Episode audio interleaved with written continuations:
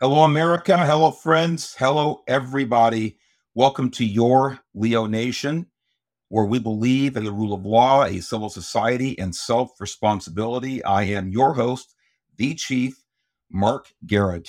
I am so excited to have uh, another stellar guest tonight, and I mean that. Uh, this woman we're going to talk to has shown real leadership, real courage, and I am a great admirer of hers. Uh, Anne Marie Schuster is the sitting Schubert. DA. Schubert. Schubert. I said Schuster. Look at that. What a That's knucklehead right. I am. I need I need better glasses. And Schubert, uh, the sitting DA, DA of uh, Sacramento County. I also consider that the uh, the belly of the beast of California politics. Anne Marie, thank you so much. Welcome aboard. Thanks for having me. I appreciate it very much.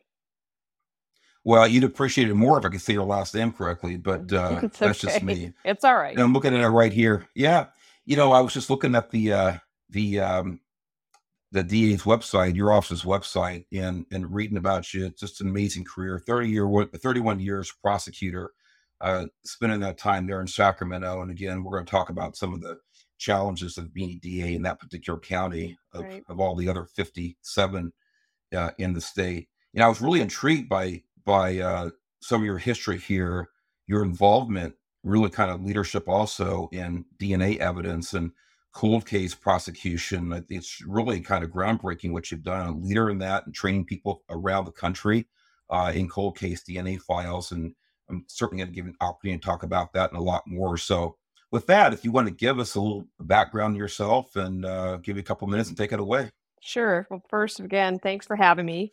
Um, you know, I, I probably need to update the website because I'm almost, I have over 32 years now. I, I you know, I, take, I tell this to folks and I mean it. I kind of went to law school for the wrong reasons. I really just wanted a decent job when I was done. I never really thought about this profession of being a quote prosecutor.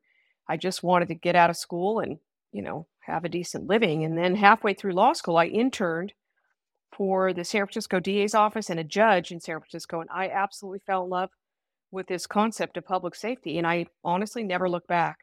Uh, I started my career in 1990 as a young prosecutor in the Bay Area uh, outside of San Francisco in a county called Contra Costa. Worked there a couple years and I went um, to Solano County. And that was where I, I fell in love with DNA.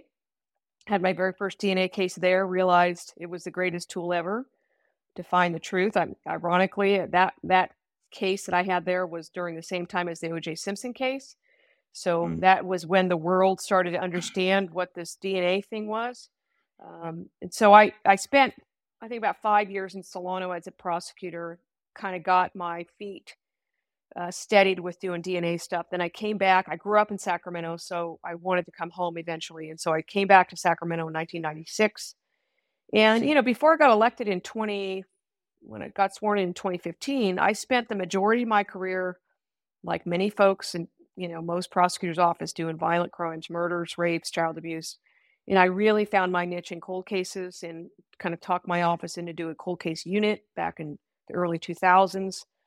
You know, the Golden State Killer is probably the most famous case right now. That's people understand that was a very notorious case, not just a serial killing case, but uh, he raped a lot of people in Sacramento, and that was very near and dear to me because I grew up in Sacramento.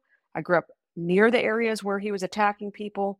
So I had this, you know, both professional and personal commitment to that particular case, and I was involved in it for over 20 years. So I, I can't talk enough about that. That's probably another day for another podcast because I could spend a lot of time talking about that, Mark. Um, Well, I'll tell you right now, we I- can continue with your background, but that would be a, a fantastic uh, show just on that. topic. Sure. It's it's amazing law enforcement work done on that case. Very innovative stuff. Um, I was, you know, I was elected. uh, You know, I was very lucky because my boss at the time, who was an exceptional DA, her name was Jan Scully. Uh, she was the DA for 20 years in Sacramento, and then when she decided to retire, I was very fortunate that she asked me if I wanted to run, and I'd never really thought about it, and I'm like, yeah, let's go, and so I did, and um, you know, I've been through the election process now a couple times. I understand the dynamics. I'm not a politician. I can't stand that part of the job because, as you know, like law enforcement, we're nonpartisan. It doesn't matter what your party is, doesn't matter you know, what your personal beliefs are. We just apply the law no matter where it leads us, along with the facts. Um, but I definitely came to understand that the job does involve politics. And, and as you mentioned, Sacramento is kind of the, as you call it, the belly of the beast. May be true. Um, we are the hub of, of, politics in California. I try to constantly try to tell people, don't blame my office just because it happened in Sacramento. So um, I've been the DA now. I'm coming up on finishing out my second term, and I'm going to be, you know, retiring at the end of this term and then moving on to, you know, continue to do public safety, but other stuff outside the job of the DA.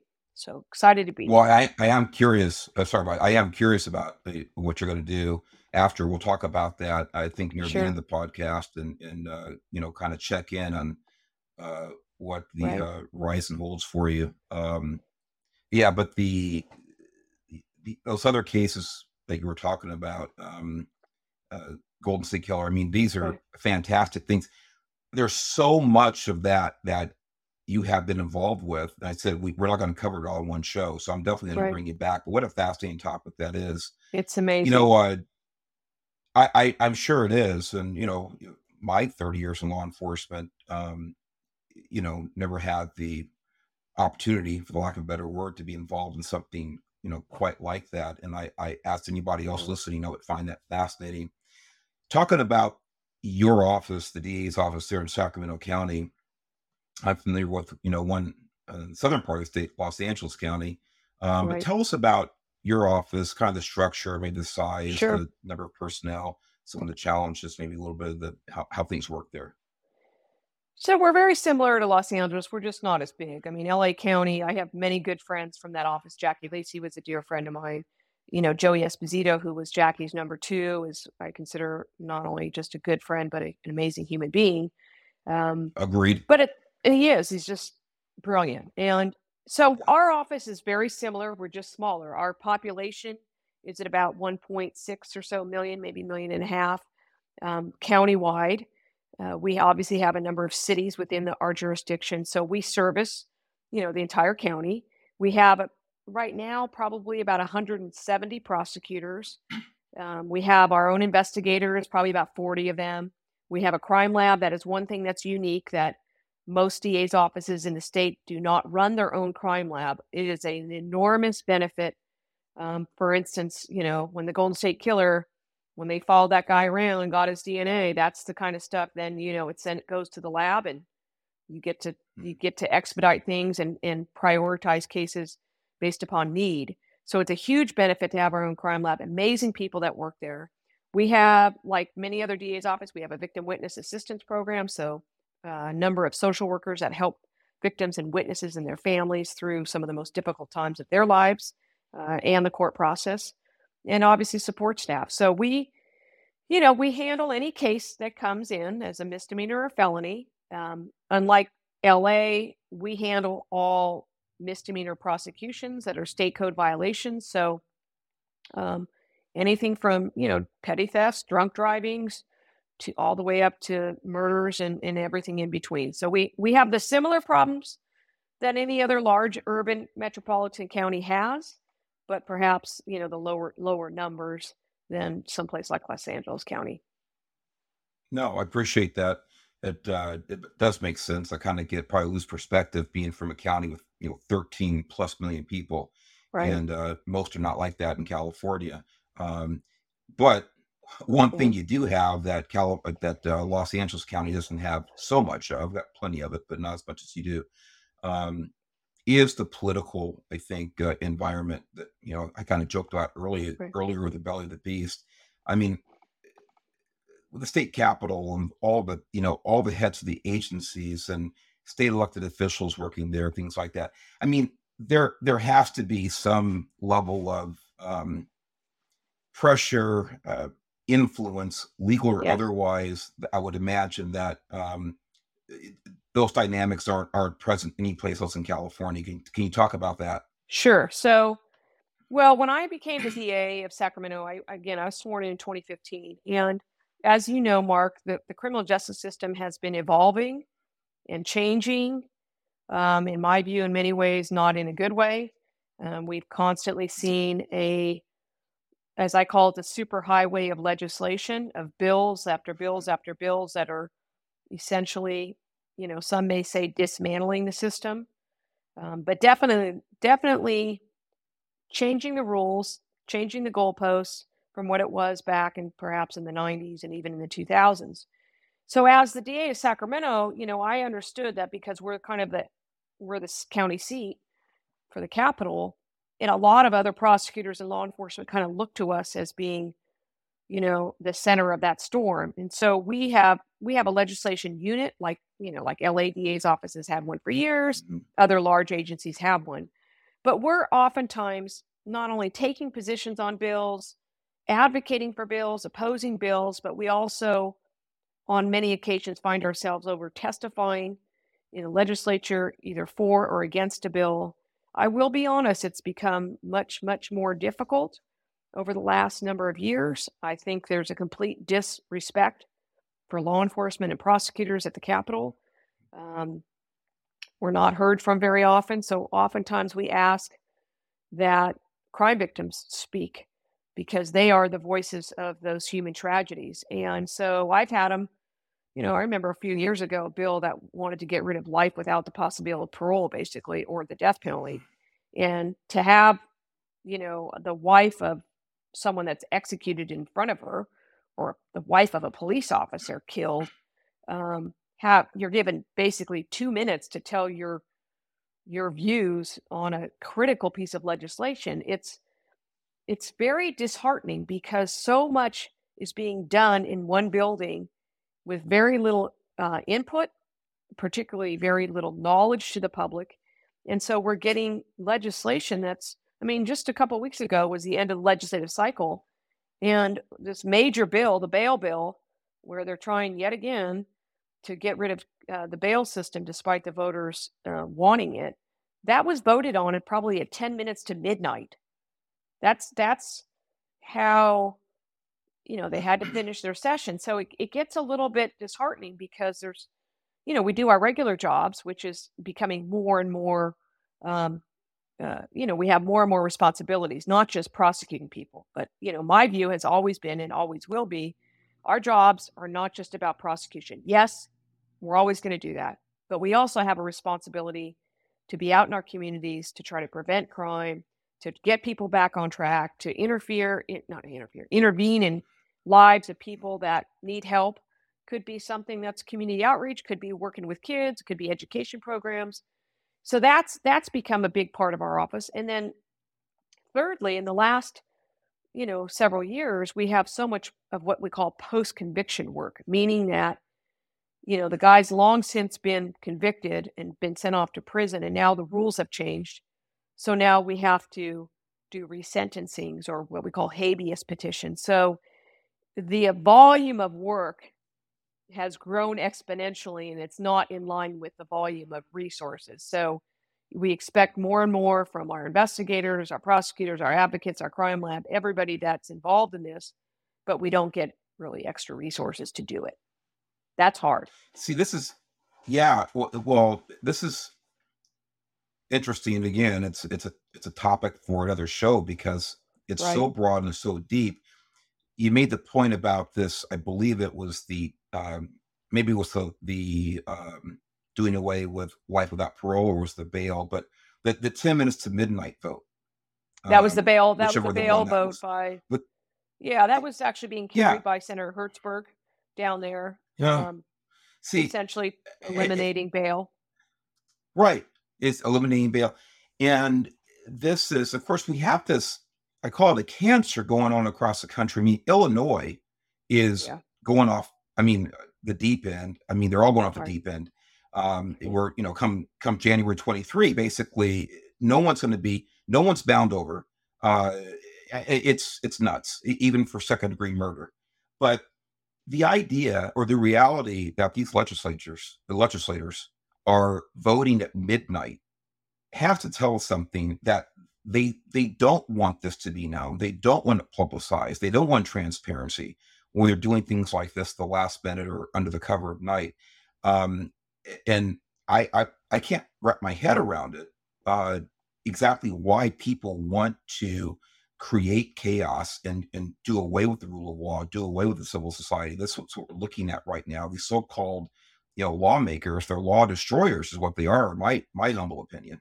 Well, it's definitely the dismantling of the system in many many ways. I mean, you know, gun enhancements, gang enhancements, every kind of you know we used to have a you know a five year priors if you went to prison then you could get extra time if you've got prison priors you can get extra time and it's really based upon the concept that the if you continue to fail to obey the laws, the consequence it's just like parenting, the consequences could and should go up. Well, those are all kind of being whittled away. And and again, don't get me wrong, I believe in rehabilitation, hundred um, percent. Mm-hmm. But what we're seeing now in California, listen, since COVID started in, in California, March of 2020, I think 27,000 inmates have been released from state prison in California alone. 27,000. And when, you know, you you will hear from people that have worked for the prison system that say, "Listen, if you're going to continue to grant early releases, you know, from prison, but not provide them rehabilitation, we're failing everybody. We're failing that inmate, we're failing society because we're not rehabilitating. We're we're giving them credits to get out early really for sitting there in their cells doing nothing wrong. That's not rehab. Mm-hmm.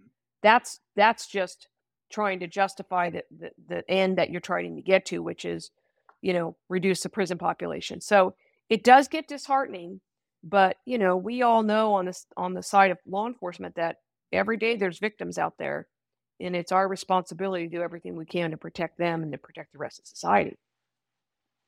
Well, I know you're doing that. I know it's an uphill battle, uh, especially out here on the West Coast, and uh, yeah. I applaud you for it. And of course, we're going to talk about a very high profile um, situation you were in, involved in, and and I really can't wait for you to uh, go into detail about that. You know, for our listeners. Sure. So, and I'll just jump right into it. Um, I was still on the job. This is four years ago, 2018. It was a case of uh, Stephon Clark um, in Sacramento. And again, I won't take too much thunder away from you, but this sure. this involves a lot of aspects. We have officer involved shooting. We have your investigation of a homicide. We have your review of the case, the facts, right. your decision, what to do with it, and I'll leave that you know for you to talk about. And uh, so, with that, I'm going to turn it over to you. But this case was certainly national, international, yes. and it really really was a precursor to what we saw later on as far as politics involved with uh, these types of high profile incidents. And a couple years later, we know what happened. But this was different, in my opinion. I think it was yours. And so, with that, I'll turn it over to you about uh, Stephon Clark.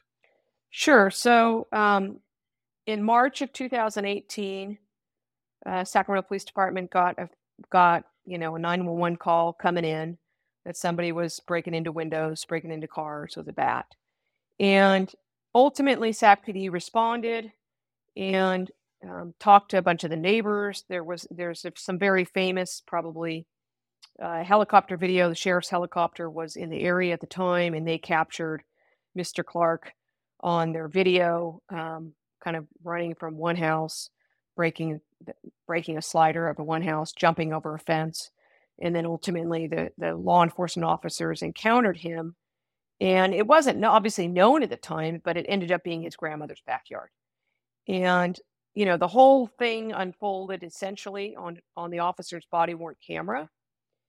Um, but, and, and sadly and tragically mr mr clark was shot and killed by law enforcement and so just to kind of so under the listeners understand you know what this is what most people don't even know what is the role of the da right what when does the da come in what do they do you know the the typical protocol in most counties is you know you have DA investigators that get called out.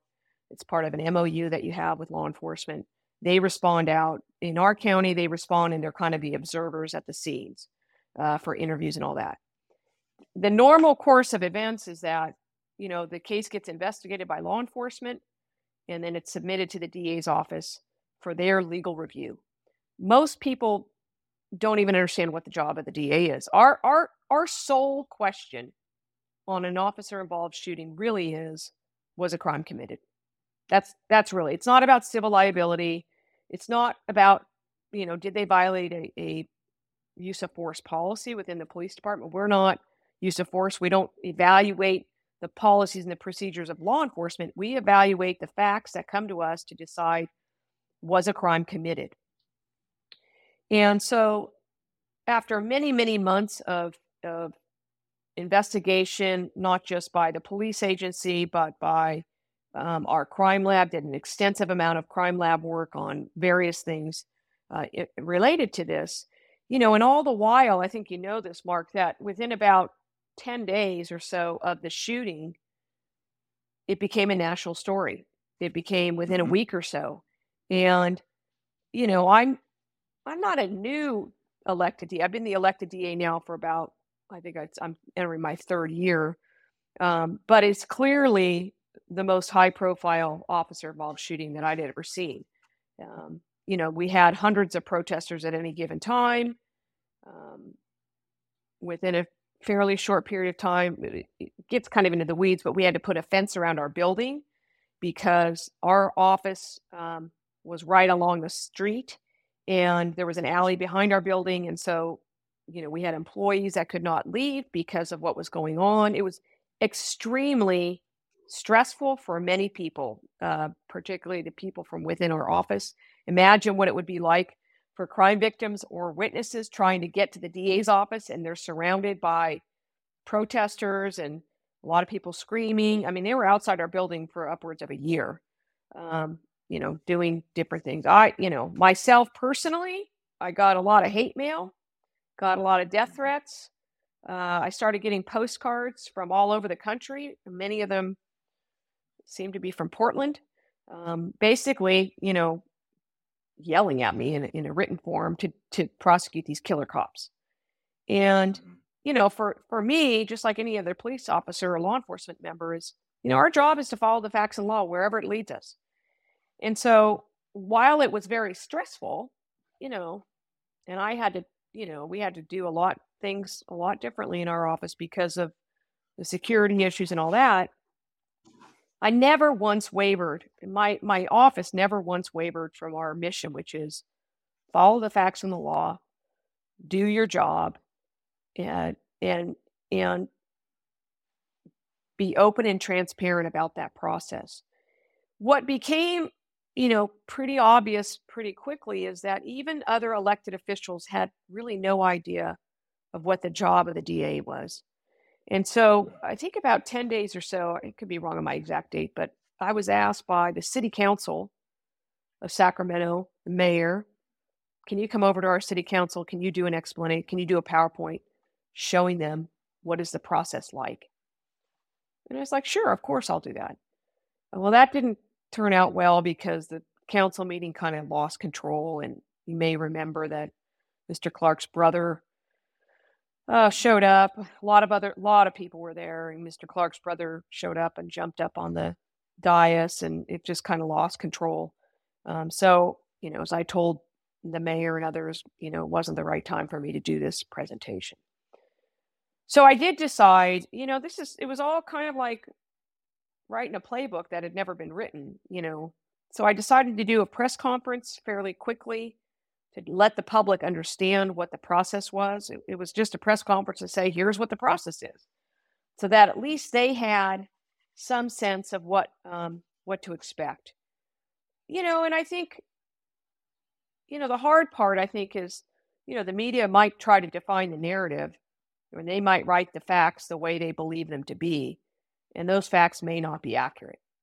And so for me as the DA and my staff, my you know the other lawyers that were involved in it, investigators, you know that's oftentimes hard because you're gathering the facts all along the way, and maybe someone's not; those are not being portrayed correctly.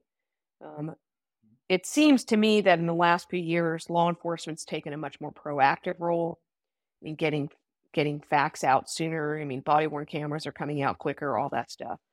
Um, so that's kind of you know what happened for the year. It was extremely stressful. I'm not gonna I'm not gonna shy away from that. I did learn a lot of things about how to lead through challenging times, and I tried to, you know, the most important thing for me, Mark, was treat everybody in this process with dignity and respect.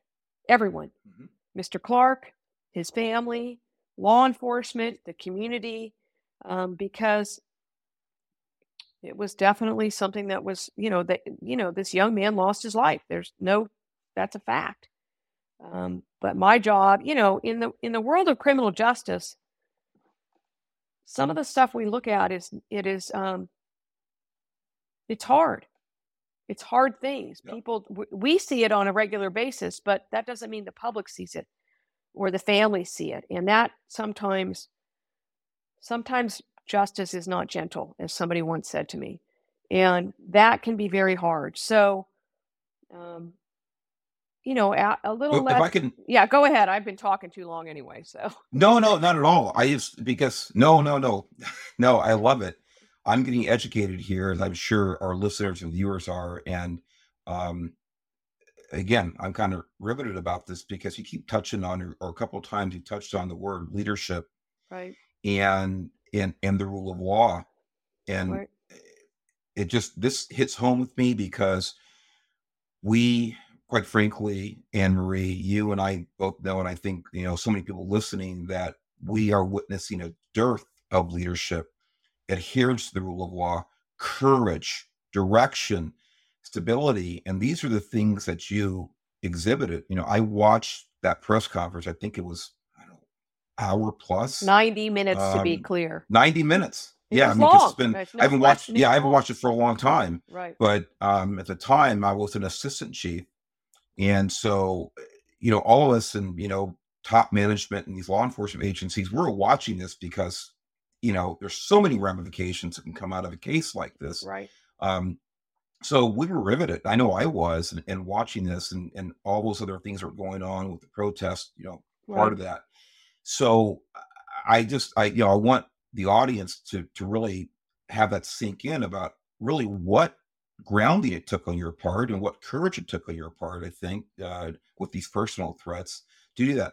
The other thing that you touched on was when you explained to the public, the media, what the role of the DA's office is, because I think what that does is, I mean, just in a in a strategic sense, it it kind of puts um, it puts things back on them. Listen, we're being transparent. Right. Here's what we have to do. Right. Here's what I'm sworn to do as the chief enforcement officer of Sacramento County. I have to abide by these rules. Correct. I think it's an absolutely great thing to do. We don't see enough of that, and um, so I think it was great. I think it was great four years ago. I think it's even better hearing it from you personally right now. It's a privilege to hear about this, but um, so I just wanted to chime in there. It's so important. I, I do want you to talk about um, the, the, the process you went through to come to the decision you did. I think that's really going to be fascinating for people to to break down the specific elements right. of what brought you and your team to the conclusion you did.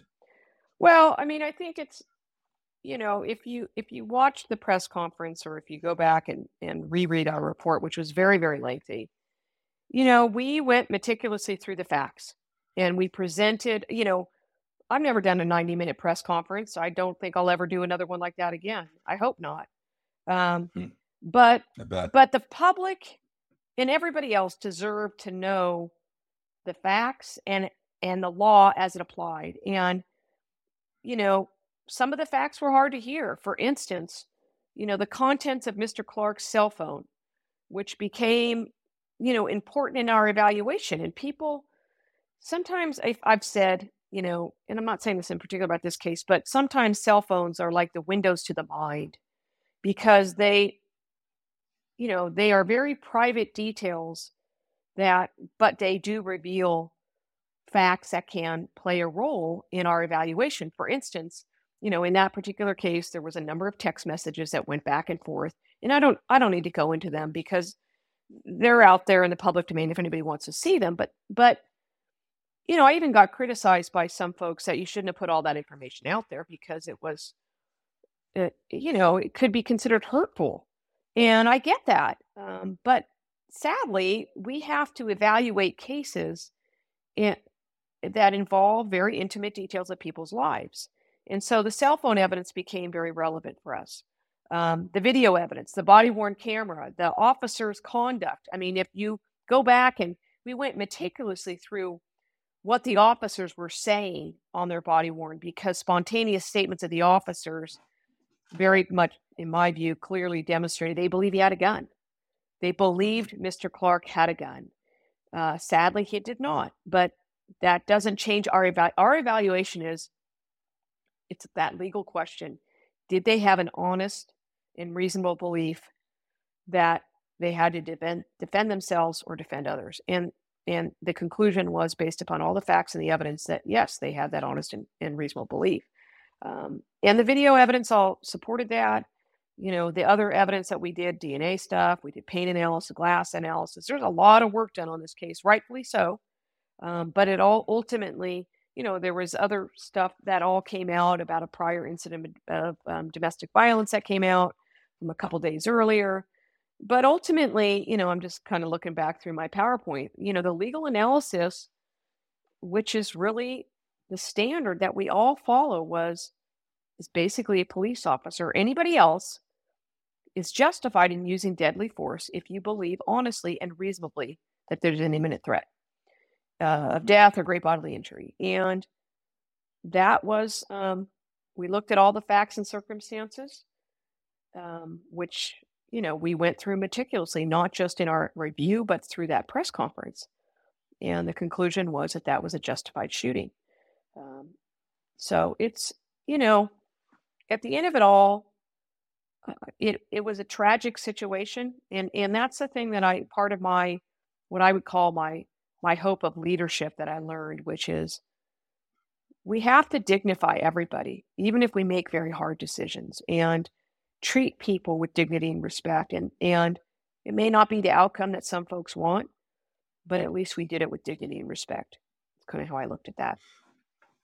Well, you certainly did. Um, you know, you certainly did watching that uh, when I did four years ago, four and a half years ago now. I just can't believe how time flies. That's what I know would always say. But but it it it, it really has been a whirlwind. I mean, of course, so much has happened between then and now. Right. Um, but you know, we, we really saw, um, and you can comment on this, but as I said earlier, you know, subsequent to that case, I believe we saw the breakdown of the principles you're talking about. In so many situations, so many other cases uh, in in Baltimore, in Illinois, in um, I'm trying to think about some of these other cases well, that yeah. were, were yeah, there's so many where right. DAs filed and later on, um, you know, the, the, cases were thrown out uh, right. almost immediately because there was absolutely no evidence that, that law enforcement officers had committed a crime or, or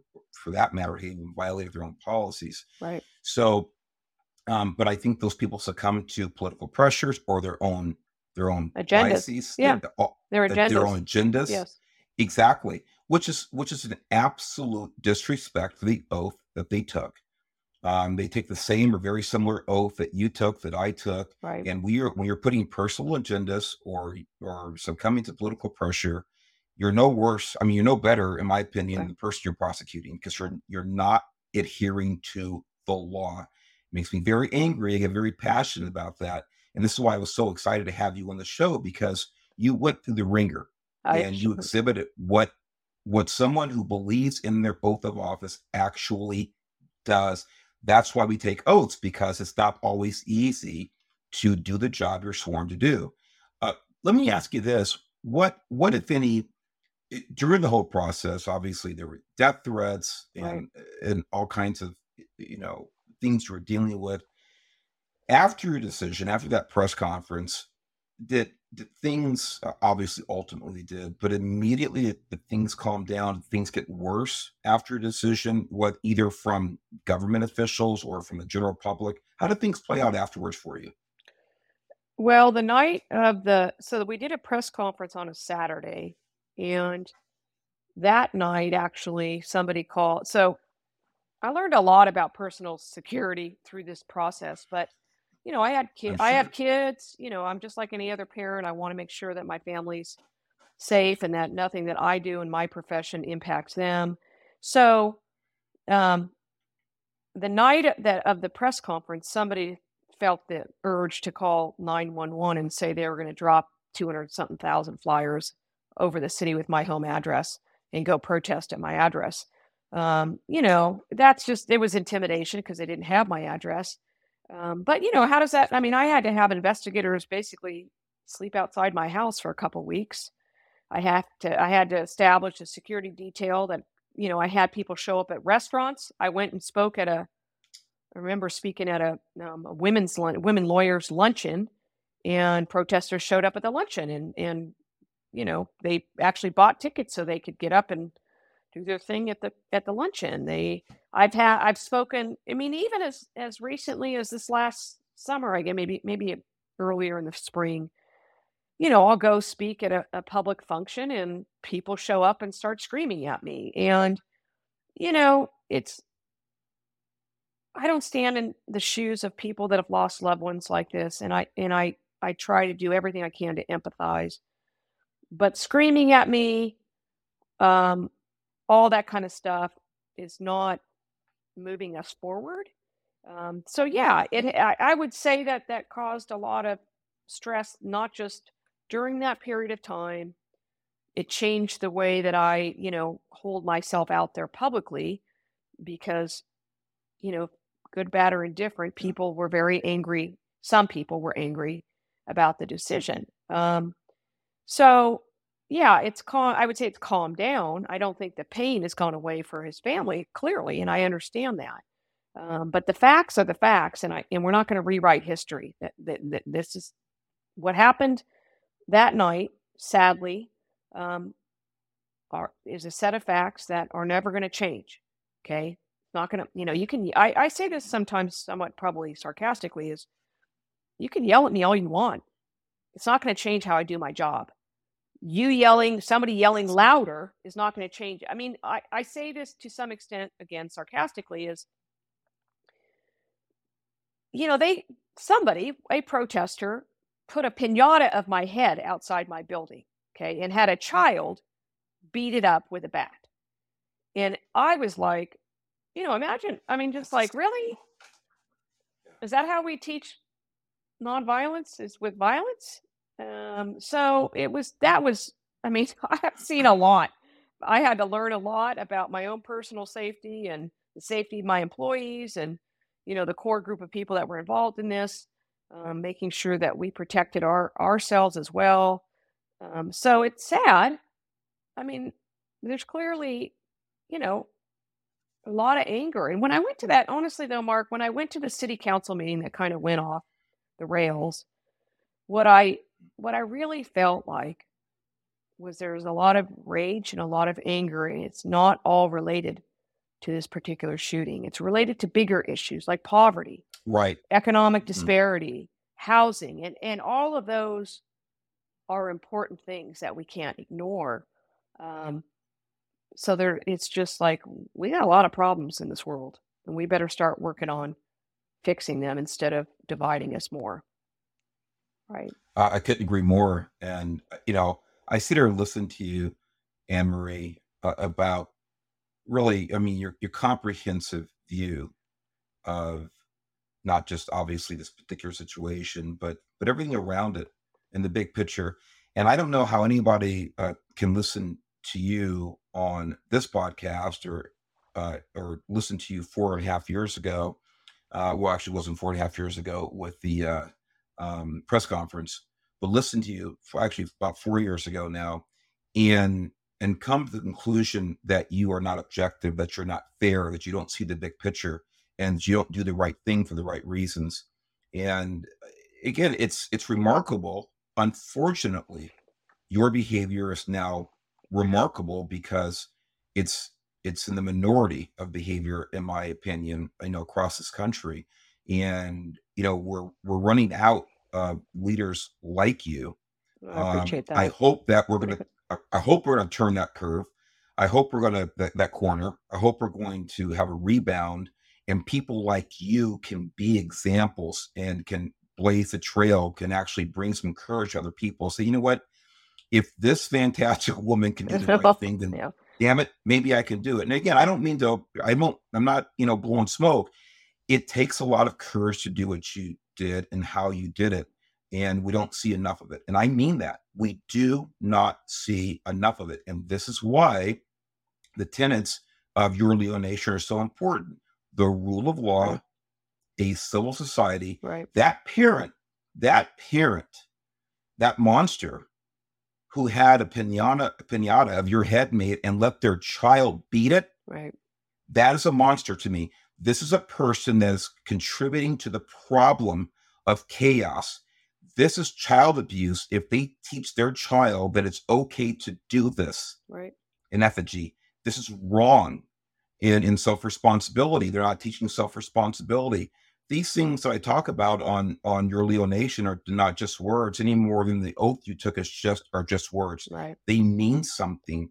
So I get very passionate about it, and this is why I feel so fortunate. Again, I said it many times to have you on the show, and, and really the hope that people out there, other people in in leadership positions, will actually demonstrate leadership, not just go to work every day Well, with the title on the I've desk. tried. I want. Uh, yeah. I mean, I've tried to. You know, good, bad, or indifferent. I learned a lot from that particular case, but it's not just about you know how to do your job with following the facts and law. It's also how do you lead through these challenging times. And Mhm. you know, I remember Correct. along the way, I was writing notes to myself saying, I don't want to forget this moment because this is kind of my own teaching moment. So, you know, like one of the things we did, you know, keep in mind that the public's upset, but I also lead an organization of, you know, 400 employees and they're, they have anxiety because they don't know when are you going to make a decision?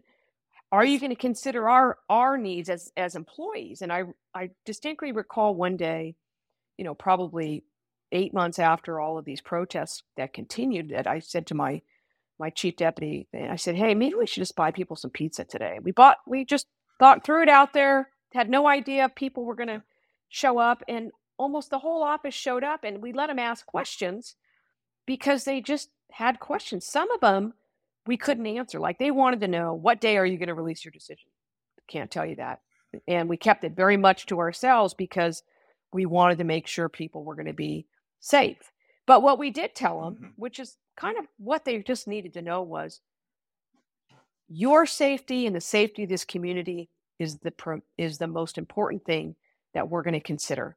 And you you can you can appreciate and you can understand that we're going to consider that in our decision on when to release this decision. So that I think just putting them at ease you know so transparent as i call it transparency with your your own office your, who you lead transparency with the public you know i think that goes a long way. You might show up and say you know what? I can't answer that question but at least just show up. It's kind of how i looked at it. I think i think that bode well um, for folks i hope. Well, I'm sure it did. People can learn a lot from you. And uh, speaking of other people, you know, learning a lot from you, as I have just in the last, you know, 45 minutes or so, um, your your term is up in in January of, of 23, right eight years. yeah And we talked earlier just briefly that you said you're still going to be involved in some some capacity. Uh, if you can talk about it, it's not confidential. What what are your plans? And and I'm hoping, I'm hoping those plans include mentoring people in decision making uh, positions. I'm just hoping. Yeah, I mean, I think it's, I mean, first of all, I'm going to stay in the world. I'm not ready to stop working. I have a young son and just starting high school. I, I enjoy this work. I, you know, I'm not going to act as a prosecutor. I kind of, as I said to somebody, I don't want to be involved in the sausage making of the bills of the legislature Hmm. because it's, it, honestly, it gets depressing. Um, but what my plan is, is, you know, whether you call it consulting or advising. My plan is to stay in the world of public safety, but in the private capacity of advising Mhm. um, on the areas that I love. I can't say really what they are, but I'm still work. I mean, I, I've got plans, but um, stay tuned for that. But but but I do intend to stay involved in kind of the same stuff you're doing, Mark, which is this important movement where we're seeing that we're eroding our the fabric of our community. And so I would I want to be involved. Listen, I I was involved in Jackie Lacey's race. She's a dear friend. Um, it was I mean I I did everything I could to you know myself with others to try to you know keep her in office. And now we see the consequences that is unfolding in LA. And oh, so, boy, yeah. boy, do we. Oh, for Yeah. sure. And I. I mean, I'll do everything I can to make sure that a real DA actually gets elected down there and not somebody that wants to destroy the system, as we know is happening Oh, right now. please. Right? That's a whole nother podcast. Oh, yeah. So I, I intend to stay actively involved in public safety and, and, and be passionate about what I believe in, which is kind of like you, the rule of law and um, promoting good policies and good practices. So excited about wonderful it. Wonderful to Excited hear. about it. Well, good. I I can hear the excitement. I can hear the sincerity in your voice, and uh, you and I are definitely on the same page. Uh, and by the way, I I am so grateful that our mutual friend Joy Esposito made the introduction, Me too. and um, it's it's uh, wonderful. I, and I'll tell you right now, Anne Marie, I'm looking forward to to the opportunity to work with you Mm. in in those endeavors in whatever way that you know we can make things happen. Um, people like you uh, are needed step up Yeah. and uh, it just takes a few. So whatever we can do together, however I can support you, I'm looking forward to it. And we are going to save our country. We are going to honor and save the rule of law, and we are going to go ahead and reinforce how important uh, self responsibility is. Thank you so much, Yeah. uh, ladies and gentlemen. You have had the pleasure, as have I, of speaking with Anne Marie Schubert. And I think I had been tipsy when I came on the air earlier, so forgive me for that. So uh, well, thanks for uh, having me. I really to- appreciate it very much, it- Mark. it's been it's been so much fun. I'm sure we're going to talk again. Thank you so much. Don't leave Anne Marie. Hang on there one second. Everybody, like I always say, reach out, click on the button here right above me here, yourleonation.org. Uh, tell all your friends about it and click on the the donate button that goes to our nonprofit, uh, the Leo Project, and uh, tax deductible. We're going to work on uh, supporting families of fallen uh, law enforcement officers.